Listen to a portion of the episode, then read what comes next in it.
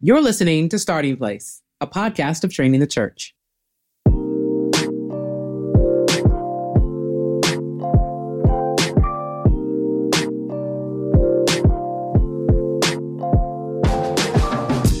Hey, Starting Place family, it's Elizabeth, and today we are continuing our journey through the New Testament, and we're going to zoom in on Jesus' interactions with God the Father. As you read about Jesus' life in the Gospels, several times we see him interact with God the Father, and many times this is through prayer. So, my conversation partner for today, Blair Linne, and I are going to take a closer look at Jesus' prayer in John 17. And we're going to see what it teaches us about the relationship that is available to us with God through Jesus. Now, Blair is an author, a speaker, an actress, and a Christian spoken word artist. She's also the author of Finding My Father How the Gospel Heals the Pain of Fatherlessness. She's a woman who knows and loves God deeply, and I know you're going to be blessed by our conversation.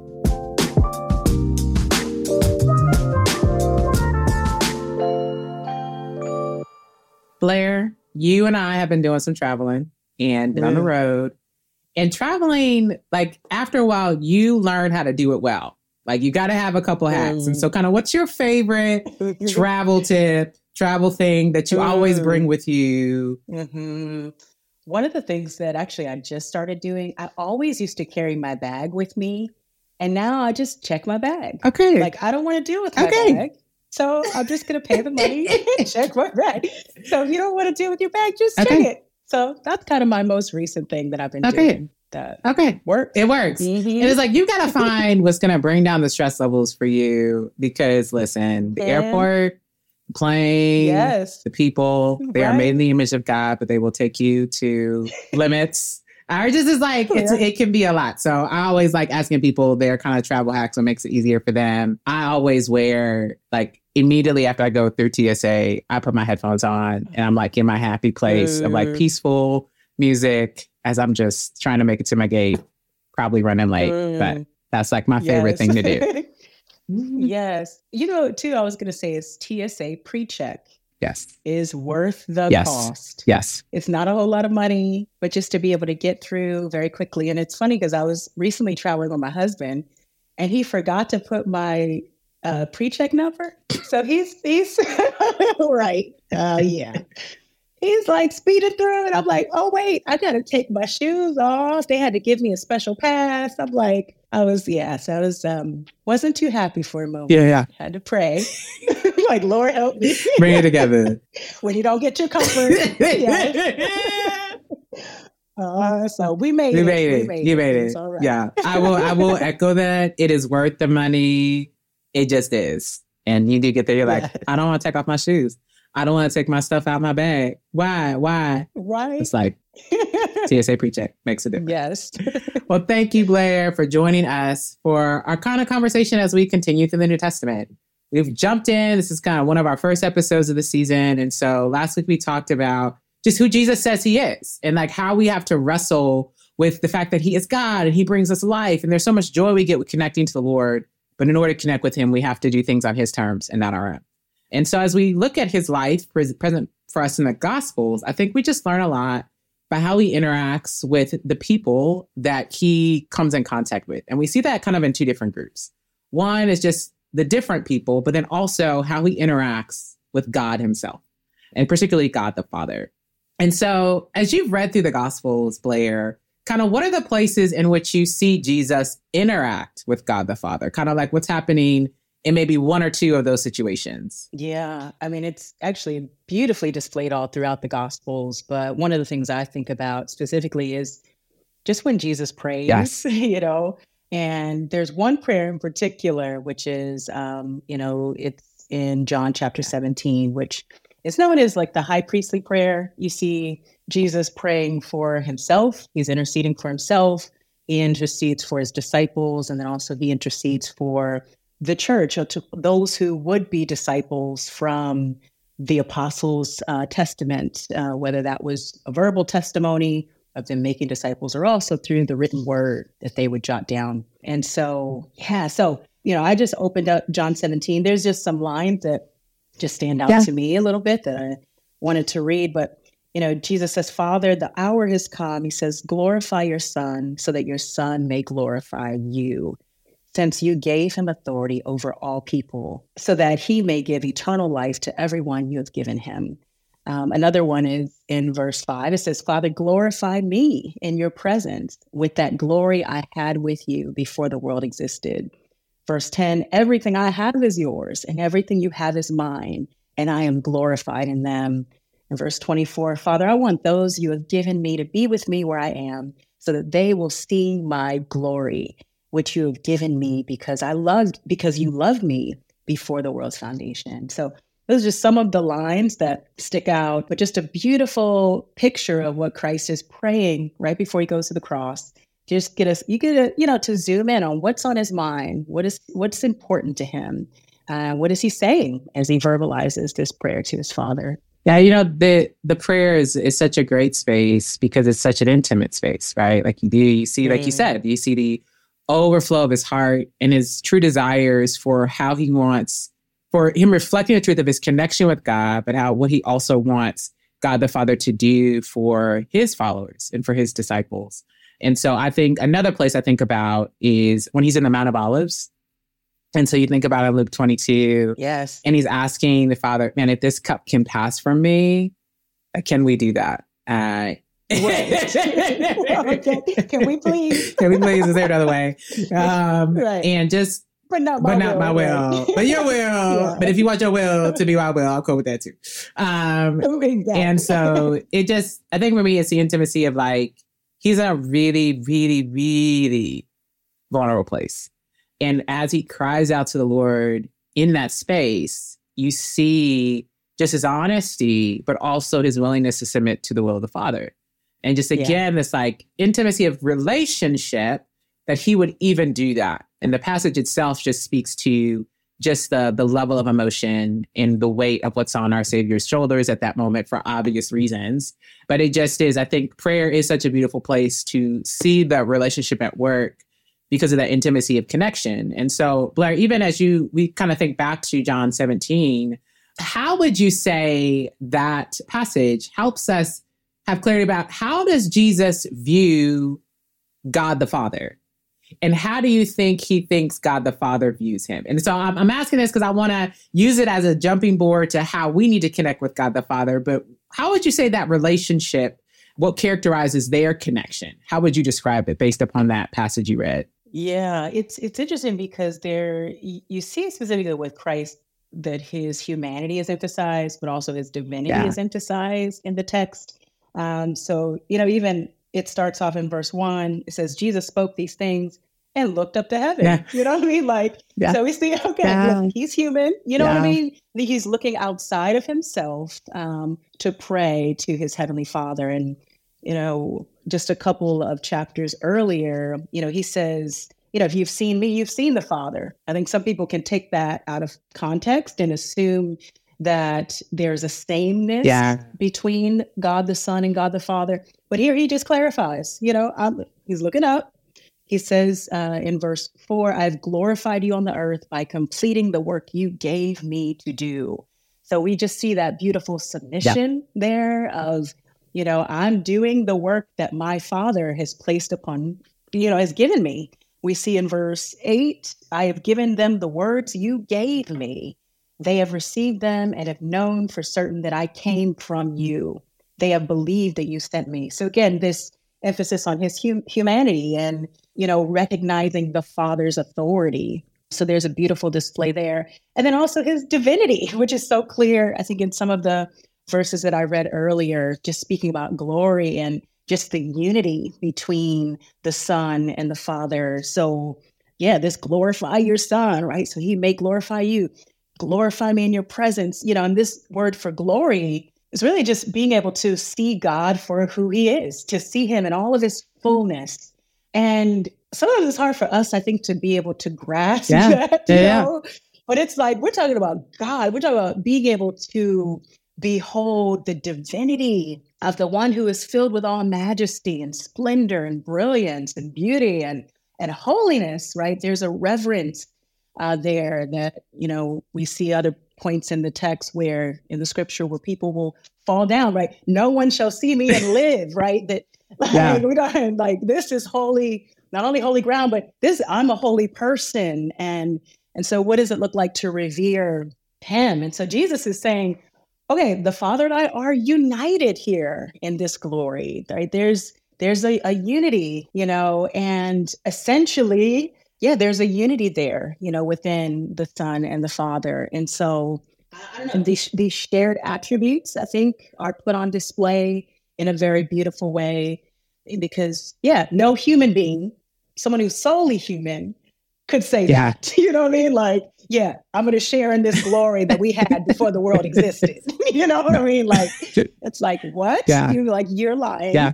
Uh, but Jesus can say that because he is 100% God and 100% man. And, you know, so I just love that, you know, being able to see Christ, his, his character on display um, and the Father's character on display in this prayer. Yeah.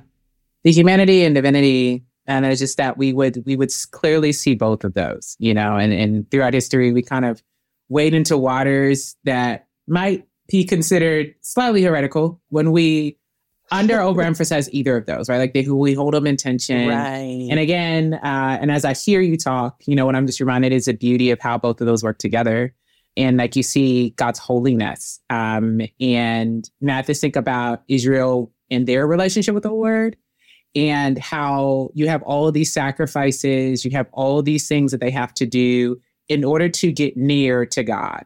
Right? You just have this element of proximity throughout scripture because of God's holiness.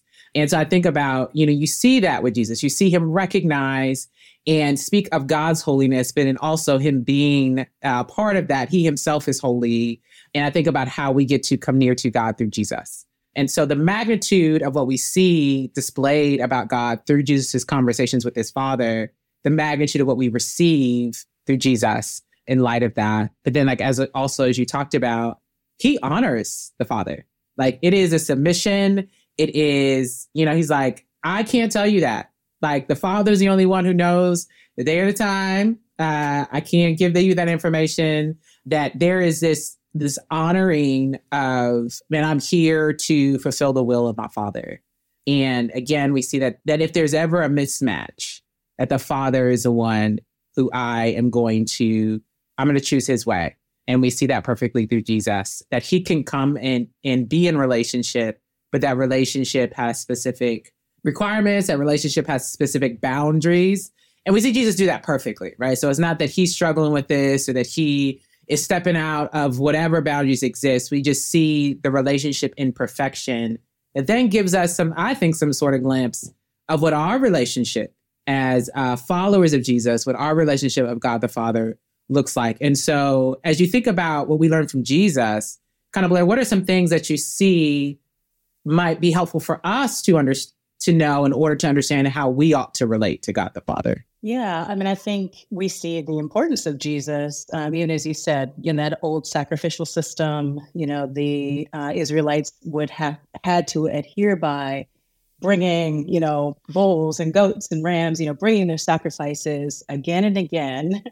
So it is. It's it's pretty revolutionary. I think when Jesus says, you know, I am the way, I am truth, right? I am life, no one comes to the Father except through me. You know, that here's a way that God the Father has chosen to use through his son as a means of grace to us to be able to know the father right so you know jesus like you know i'm from heaven i, I am from the father and i'm going to reveal to you the way to have this relationship with him a permanent relationship not based upon your own works because you cannot be accepted by your own works but it's going to be based upon my works. It's going to be based upon what i what i will do. And and so even you know in the prayer we see jesus interceding but you know shortly after the prayer we'll see jesus being a mediator mediating through his blood right through his sacrificial death on the cross. And i think just showing the importance of that you know god is holy. God the father is holy.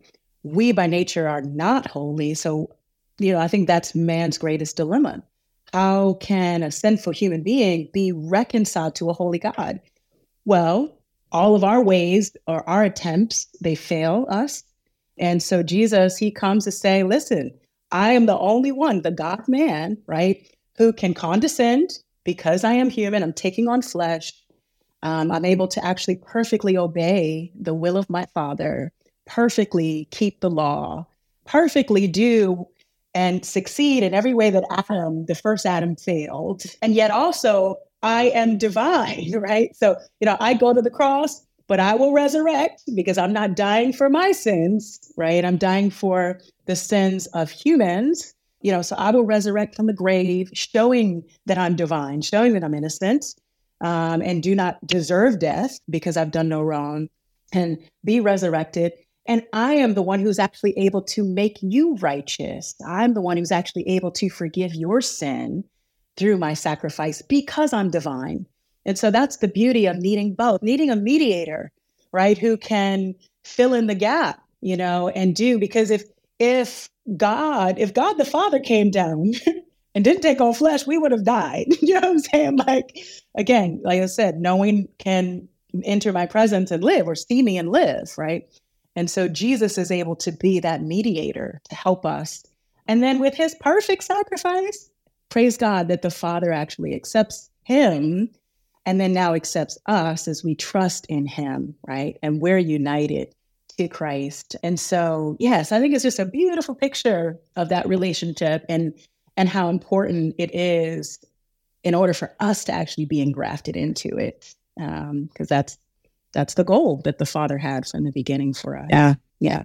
I think it's it's as I as I think about even the John 17 of which you read, it just is that that you see so much of this connectivity it's like this life source. In that, like you said, the only way that we get to that is to Jesus. Right? We see the necessity for of how I live and move in the world necessitates a connection with God. Uh, we see the beauty of it with God, Jesus and God the Father. It's just like the only way you get to this is through me. And mm-hmm. of all mm-hmm. the other ways that we try to find life and we try to find what we need to move through this world, and we find those things in other created things, is that Jesus makes it possible for us to come here. Like even as you were you were saying, if, if God the Father had come and not put on flesh, listen, it would not have been what you wanted to be. Because so much of scripture is that you on your own are do not have the holiness or righteousness to come near to a holy and perfect God.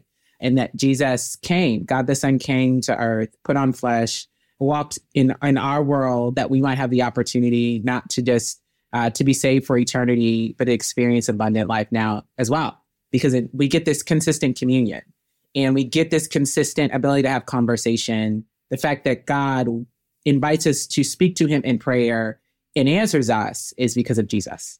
And what you see is this really beautiful communion that is a source of life that we all desire, but it only comes to Jesus. And yeah. that is the crux for our moment because we all want to do things our own way. And scripture says what's available to you, and it's here, but there's only one road and one door. And that throughout his ministry is something that people have to wrestle with. Uh, that it's not right. like you, it's one door, and the door's name is Jesus. Mm-hmm. But the thing is, though, we wouldn't have an issue with that uh, related to other things, you know, in the sense of if I said, you know, if you're on the bus you don't have a car. I'm like, oh, you can have my car. But, you know, it's parked in my garage and you got to come to my house to get right. it. right. you know, we would be totally okay with that, you know. With them, for some reason, when it comes to, you know, Jesus being the only way, you know, we want to buck against yeah. against that. It's like, well, we have a remedy where we had none. Do you know what I mean? Like, praise be to God come through the door. Come through the door. It's like there was no opportunity for you. Like it's not that there's like another kind of good option that might be available to you. There is no other option.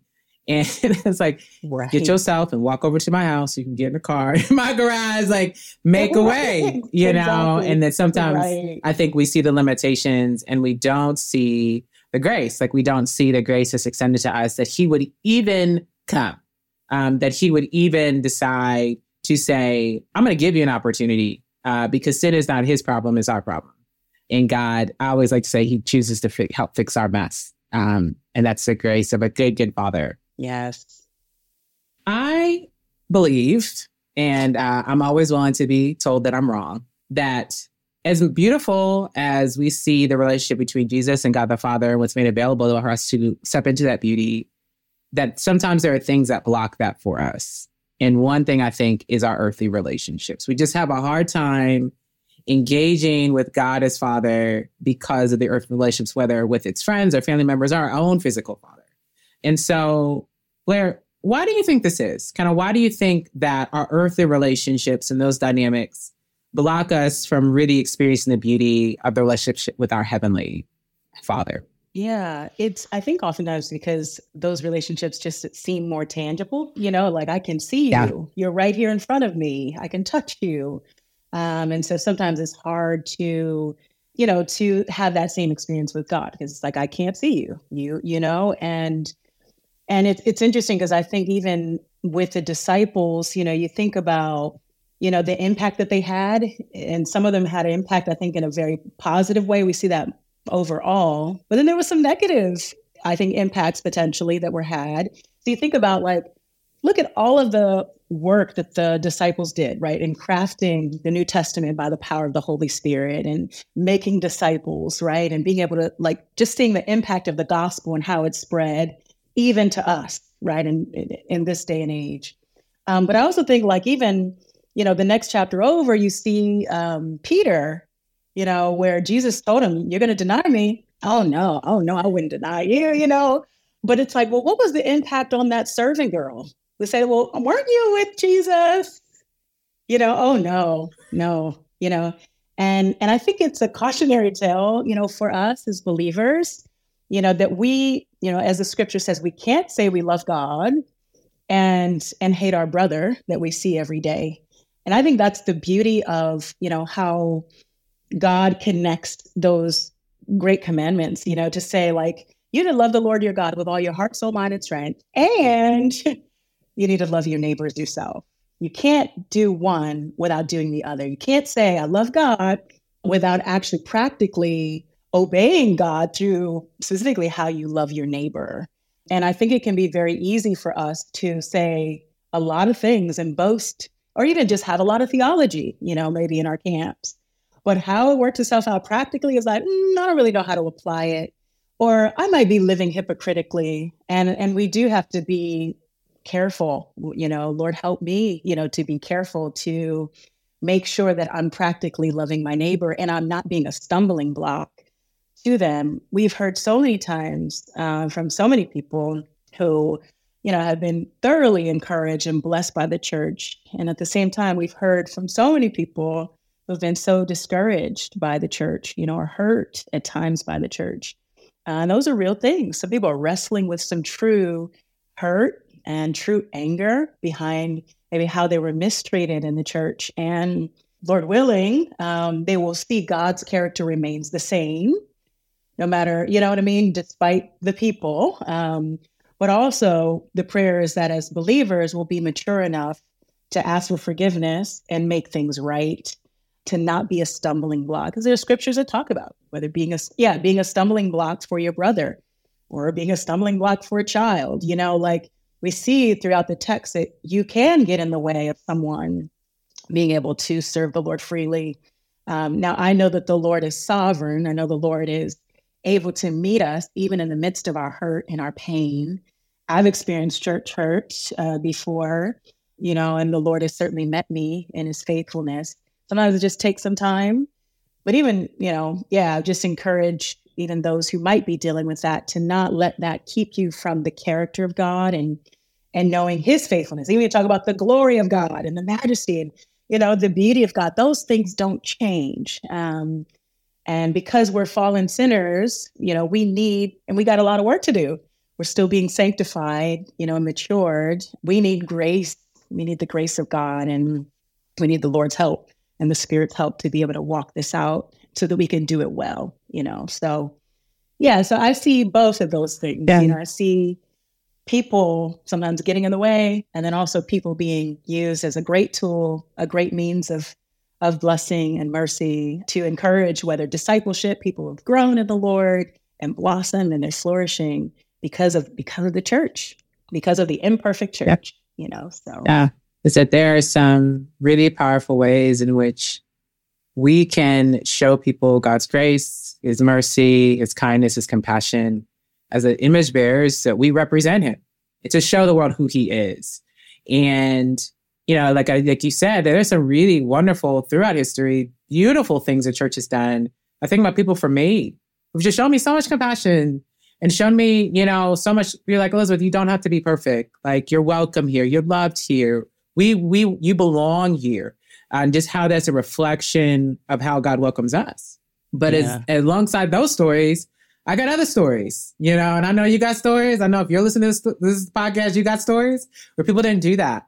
And it is, it can be hard to say, God, how can you be good and your people aren't good? How can you be merciful and your people aren't merciful? How can you say that, man, I'm accepted by you, but I'm not accepted in this place because I don't have the right, you know, pedigree or education or socioeconomic status or skin color or whatever it may be? you know, how can your people, how can the gospel be true when your people do such horrible things? And, you know, that tension within ourselves to say, if what I see isn't trustworthy, then what I don't see probably isn't trustworthy either. And that's a real, like, that's a real tension. And again, what uh, scripture it shows us is that God is who he is in perfection. That I think sometimes that, and what we do really is we are taking whoever I see in this world is is I'm gonna project that back onto God. And instead it's like, no, this is a broken version, it's sinful, whatever it is, whatever these people lack, God has in perfection. And that there are moments when that's hard to believe, but that we would persist mm-hmm. in believing it because it in fact is true. One of the areas in which I think I've heard people specifically as I've talked to, I think it obviously affects both men and women, uh, but this dynamic of making it difficult is fatherlessness. And yeah. so in your book, Finding My Father, you share your own journey with fatherlessness. And so can you just share a little bit about that and just how I think yeah. you speak to it in the book, um, but just how a stronger view of who God is helped you find healing in that space of difficulty and brokenness with your dad? Yeah, so be like one in four, um, you know, children who are here in America. I was raised by a single mother. Uh, my father wasn't in the home; he was two thousand miles away uh, from us, and so there was just so much brokenness there. I didn't know him; he didn't know me. We would have phone conversations here and there with each other, but still, there wasn't that intimate knowledge. And you know, as I began to grow, I mean, we struggled in so many ways as a result of you know, I struggled as far as fatherlessness is concerned. Um, I struggled with poverty. I struggled with authority. Um, I struggled with my identity. So I remember, yeah, at 18, guys starting to express interest, and I'm like, hmm, I don't even know, like, what should I be looking for in a guy? You know, who am I? Kind of went through this yeah, whole yeah. like identity crisis. Um, and and what i realized is a couple years after that i came to the lord i came to the lord when i was 22 years old and when i came to when i came to the lord you know certainly i would pray like we often do our father or dear heavenly father but the idea of god being my father really had not penetrated at all i looked at god as more like a judge which he is a judge uh, a righteous judge who had forgiven me of my sin, but I didn't see, like the scripture talks about, this loving heavenly father, or even as we see this relationship that the son has with the father um, on display, it wasn't something that really had settled into my heart. And so the concept of God loves me, it's kind of like, yeah, yeah, you know, eh, he's tolerating me, you know, because it was hard for me not to see God through the lens of that broken relationship with my father. And so it's like, well, I don't know, my father loves me because he's not here, you know? So how can I, you know, make the connection to a God who I can't see, you know, even as we mentioned with my physical eye. And so um, it took time for me. I'm talking like years, you know, to be able to study the scripture and understand more and more about who the Father is. And one of the things that really hit me was realizing that fatherhood did not begin with Adam, that it actually begins with God. And and so this broken lens by which I viewed God and saw the world through, it was time for that, you know, those lenses or those glasses to come off. And for me to allow God, the Father, to reveal who He is. I remember when I was a new believer, because I was raised in the church, there were certain words that, you know, you say grace, faith, you know, you say these words. And I remember thinking, like, but what do they mean? You know, like, I want to know. And who cares if I'm going to be looked at, you know, yeah. was like, as immature or whatever. I want to know, you know. And so doing the same thing with fatherhood. I mean, you know, we can make all of these assumptions because we have the language, we have the Christian jargon. But what does it mean that God is my father? And and I began to allow the scripture to teach me versus my brokenness or dysfunction, right, from my experience being in a fallen world um, to teach me. And I began to see, well, wait, being able to observe the beautiful relationship that God the Son has with God the Father. And then for Jesus to say he wants us to have that too, like he wants us to be united, you know, even later on in the high priestly prayer, what does he say at the end? He says, so that the love you have loved me with may be in them and I may be in them. What? You know, like me? you know, and so having to wrestle through those insecurities of not knowing who I am because I do think our earthly fathers, a big part of their responsibility is instilling identity. We see that and we see that often in the text. And, and so not having that, I have to say, okay, God, well, who do you say that I am? You know, like you minister to me and you pour into me your truth. And there was a scripture in Ephesians uh, that really stood out to me, which says, in love, Ephesians 1, in love, he predestined us for adoption, right? And you know, wait, okay, now you can argue whether in love is it attached to, yeah. you know, the previous verse, you know, that verse. I don't know if that's verse four or five, it's somewhere in there. But this was not a transaction, you know, that God was doing. This is this is God's will. This is his his desire is that we would be predestined for adoption. That and what does that mean? That we would actually be have the a- access to our Heavenly Father through Jesus, right? Through his sacrificial death and through his resurrection, we now have access. We have union with Christ, which allows us to have the same benefits as Jesus. What? You know, mind blown. like we have access to all of these blessings, you know, that the Father has with the Son and has had for an eternity. And so being able to settle in into that and and be able to ask God for the faith to receive that. And I, and of course it's still a process. It's not like I have it all figured out. Like, oh yeah, I got adoption down. you know, it's we're constantly understanding these benefits that we have, and that's that's the rest of our lives as believers. Uh, is being able to glory in God, you know, to to praise Him as we understand more and more who He is and who we are in Him. And so that really began to shift my view of, uh, yeah, I do have a father, you know, I have an earthly father, certainly. There's a lot of fallenness there. but what does it look like even to honor my earthly father? Um, what does it look like to begin? And, and that took time, the time of a process of healing to be able to say, okay, let me pray for my father.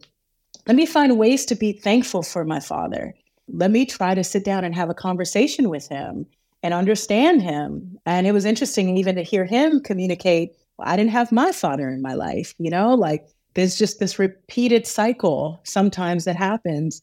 And a lot of times it has nothing to do with you as an individual. I think as children, we often, you know, we're used to centering things around ourselves. And so we assume, well, if, you know, my father isn't in my life, it must be me, you know uh, must have something to do with me. But no, oftentimes our parents are making decisions on their own, apart from us, and we we unfortunately reap the you know the harsh uh, repercussions of those decisions.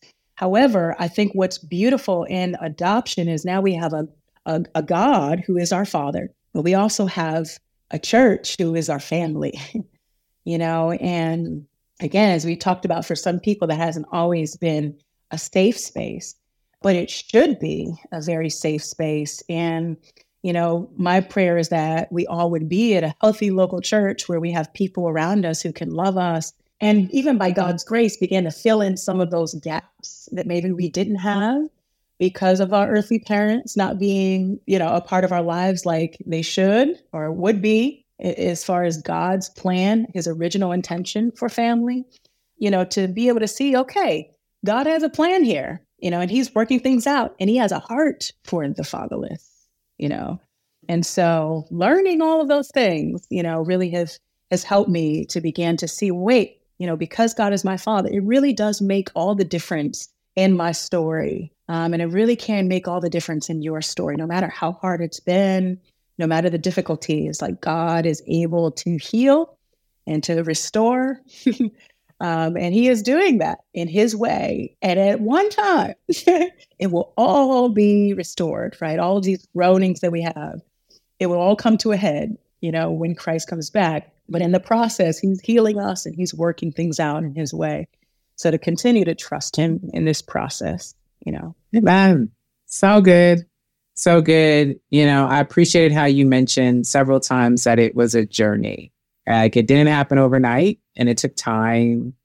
And uh, it sounds like God met you in that place over and over and over again. And just the beauty of thinking we serve a God who heals, we serve a God who recognizes the things we lack and has a capacity to fill them, has a capacity to be to us in perfection what we don't receive, what we receive in imperfection from other people. And those wounds go deep. And that he's able to get to the bottom and bring healing. But like you said again, that what we have now is in part. We get fullness and restoration in a world without any need to to to heal from these things because we will live in, in a perfect reality with God. And that's also the blessing, right? Like it gives us hope. Because uh, as people might be listening saying, okay, Elizabeth, you know, Blair, that sounds really nice, but my process has been rocky and it's been bumpy. And, you know, we know that we have a hope that in spite of the difficulty, that there is a future that awaits us without the difficulty. Like the pain is an end date, life with God does not. Blair, if, if there is someone listening and they're kind of struggling um, in this place, kind of maybe what's one thing that you might share with them as a person who's been down the road that they are trying to walk down? Yeah. I mean, one thing that I would say is that God sees, you know, He is the God who sees. And throughout the scriptures, we see His heart is so clear, specifically for the fatherless.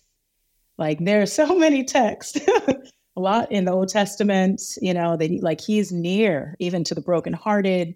Right now, I'm in Job. Job is talking about His care for the fatherless. Like, this was something that especially, especially those who were those who were righteous and those who were wise those who feared god they also often had a heart for the fatherless and then we see um, what is it in james you know this is the true religion that all believers are called to and so to me that gives me a lot of comfort god doesn't like he doesn't um, tell us to lie about our pain he doesn't like sugarcoat how hard it is uh, to live in this fallen world. He gives like the space that we need to be able to acknowledge how hard it is.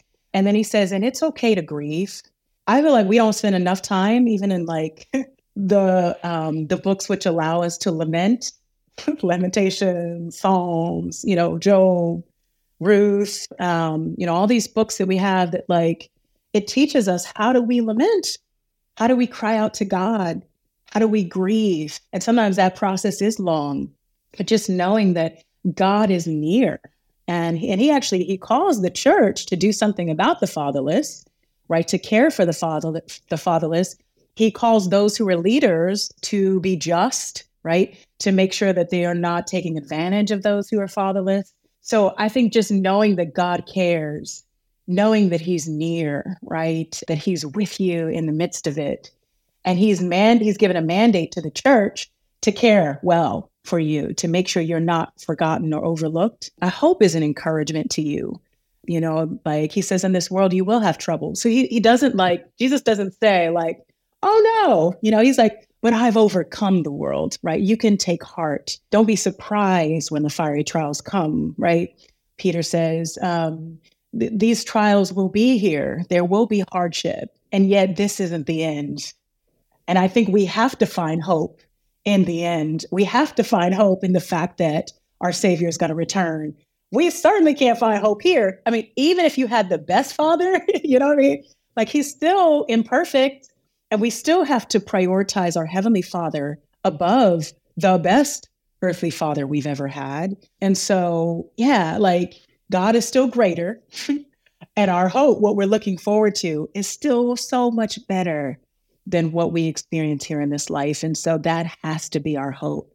And I don't say that again to minimize our pain because the Bible doesn't, like our God doesn't, uh, but He does let us know what's better, yeah. what's greater. Uh, and we have to hold on to that. Yeah. You know, every week we end with the same question. And I was going to ask you it, but I feel like you uh-huh. just answered it. and so, I mean, if there's something else you want to add, I want to give you the space to do that. But it's just is this idea of hope that our God is present with us. And we only get that presence through Jesus, that he recognizes the brokenness, he recognizes the difficulties and the wounds, and he walks as slowly as we need to walk through that healing process. But we have hope for a future. And that hope comes through Jesus. So, Blair, I will let you have any final words you have for the saints. And then we could talk about this forever, but we only have so much yeah. time. Uh, but right. any final thoughts uh, when it comes to Jesus's interactions with his father and how that and what that means for us as God's people? Yeah, I mean, one of the things I thought about, just specifically kind of taking it back to the high priestly prayer in John 17, was how personal his prayer was and is, and that he specifically had us in mind, you know, like, so, you know, he's praying for you, you know, those who are listening, he's praying specifically for you. He's he's about to go to the cross for you, for right, for all who would place their trust in the Lord. And and so just to know that the gospel and the cross and the resurrection, what all that Christ has accomplished is personal. It has to be personal for us. It has to it has to like trickle down into our hearts and and and and flow through us right? Where it makes it makes an eternal impact but it makes it now in our lives. And and so that's that's just the thought that i had is you know god had us specifically in mind. God you know as i said he he desired for us to be adopted. And so and that was a plan he had before the foundation of the world. This was between the godhead you know what i'm saying? Like and I, I say that it's personal, not to make it about us, because this isn't centered around us, it's about God. But I do think sometimes we can be so heady, we forget that God loves us. God loves us and he desires to be near to us. And so he's made a way for that. And so, you know, when Jesus says, I go to prepare a place for you, like that's real. You know what I mean? Like he is making a way for us. And so, yeah, that we would continue the rest of our days to dig in, you know, to seek Him more and to get to know God uh, for who He is so that we can worship more rightly. We can fear His name and stand in greater awe of Him. Amen. Amen. And we, we get to experience the overflow of love that comes from our triune God. It's made available to us we are transformed by it. It is present with us. The thought that it's like you said, He had us in mind and the intentionality of a God who created all of the universe and galaxies and all the things. And He had you in mind, and His love overflows to us, and that we would believe that, uh, even in the moments where it doesn't feel like that, uh, so that we can experience the intimacy and communion we see God have with His Father is available to us simply through belief in Him. Blair, thank you. Thank you. This yes. is great. yeah. Thank you for sharing your wisdom with us. Relationship committed, intimate communion with God. That is what we get because of Jesus. That our relationship with God both transforms and heals. It is beautiful, but it also requires us to honor and submit to Him that when we come to understand who God is, we don't use our external relationships as a standard, but God is a standard. No matter how people treat us, we see God in perfection. He's always good, He's always perfect, He's always kind, He's always just. He always seeks our good. And the one to whom that we have eternal life with. And so as we think about Jesus' life and what we read in the Gospels, if we want to know what a relationship with God looks like, all we have to do is look at Jesus. So, my final thought or question for you is this How would your relationship with God change if you approached Him with the same love and trust that we see Jesus do in the Gospels? Thank you for listening to Starting Place. This podcast is designed to serve as an introduction, helping you understand and grow in your Christian faith. So if you're interested in learning more about today's topic or connecting with our guest, please check the show notes for more information. And if you're interested in supporting the work that we do, we'd love it if you could leave us a review wherever you listen to the podcast. It helps other people find the show and connect with us. Until next time, grace and peace, y'all.